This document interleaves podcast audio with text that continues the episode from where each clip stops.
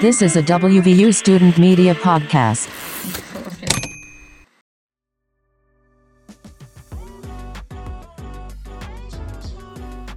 This week, UPD chief steps down, WVU's methods for COVID mitigation this spring, a new drinking water grant, and the latest achievements of the WVU robotics team. I'm your podcast editor, Abby Smith, and welcome back to a new semester and a new Monday in Morgantown.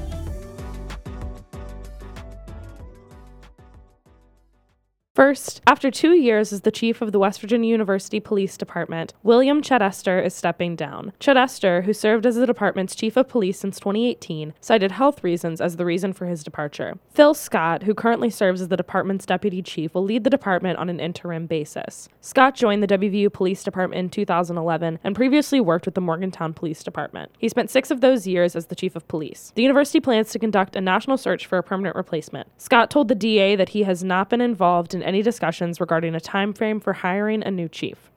Next, the university is continuing to screen students and staff on campus for COVID 19 using the same testing as last semester, as well as new self administered tests, water testing, and vaccinations for those within the priority groups. In combination with COVID 19 tests that are already administered by healthcare professionals, WVU has introduced self administered tests this year that allow students and faculty to swab their own nasal passages under the guidance of a trained medical professional. Dr. Carmen Burrell, medical director of WVU Medicine Urgent Care and Student Health Services, said testing has ultimately been successful this semester, with only about 1% of faculty and students combined testing positive for COVID 19. Burrell also said the university has been testing water samples for any traces of the virus in order to monitor for COVID 19 and then prioritize testing where it's needed most. Vaccinations are another way that the university can control the spread of COVID 19. As the vaccines are becoming available in the state for those ages 80 and older, Burrell said that WVU Medicine has already vaccinated some staff who are within the age requirement and will continue to do so for staff and students as the vaccine becomes available to more people.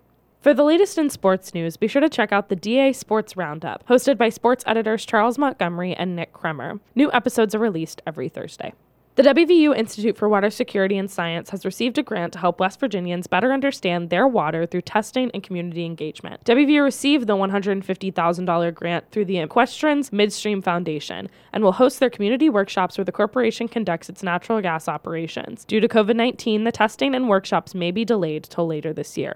And finally, the WVU robotics team is moving on to the final round of the Space Robotics Challenge, a two year long NASA Centennial Challenge, to compete for a $185,000 grand prize. Jason Gross, Associate Professor and Associate Chair for Research in the Department of Mechanical and Aerospace Engineering and Robotics Team Leader, said any prize money received will be used to support research and education initiatives in robotics at WVU. He said the money received so far will likely be used to help the team through the final round, including investing in computers or other equipment. The final phase of the competition begins on January 25th, and full details are set to be released around that time. Gross said the final round is currently set to run through July.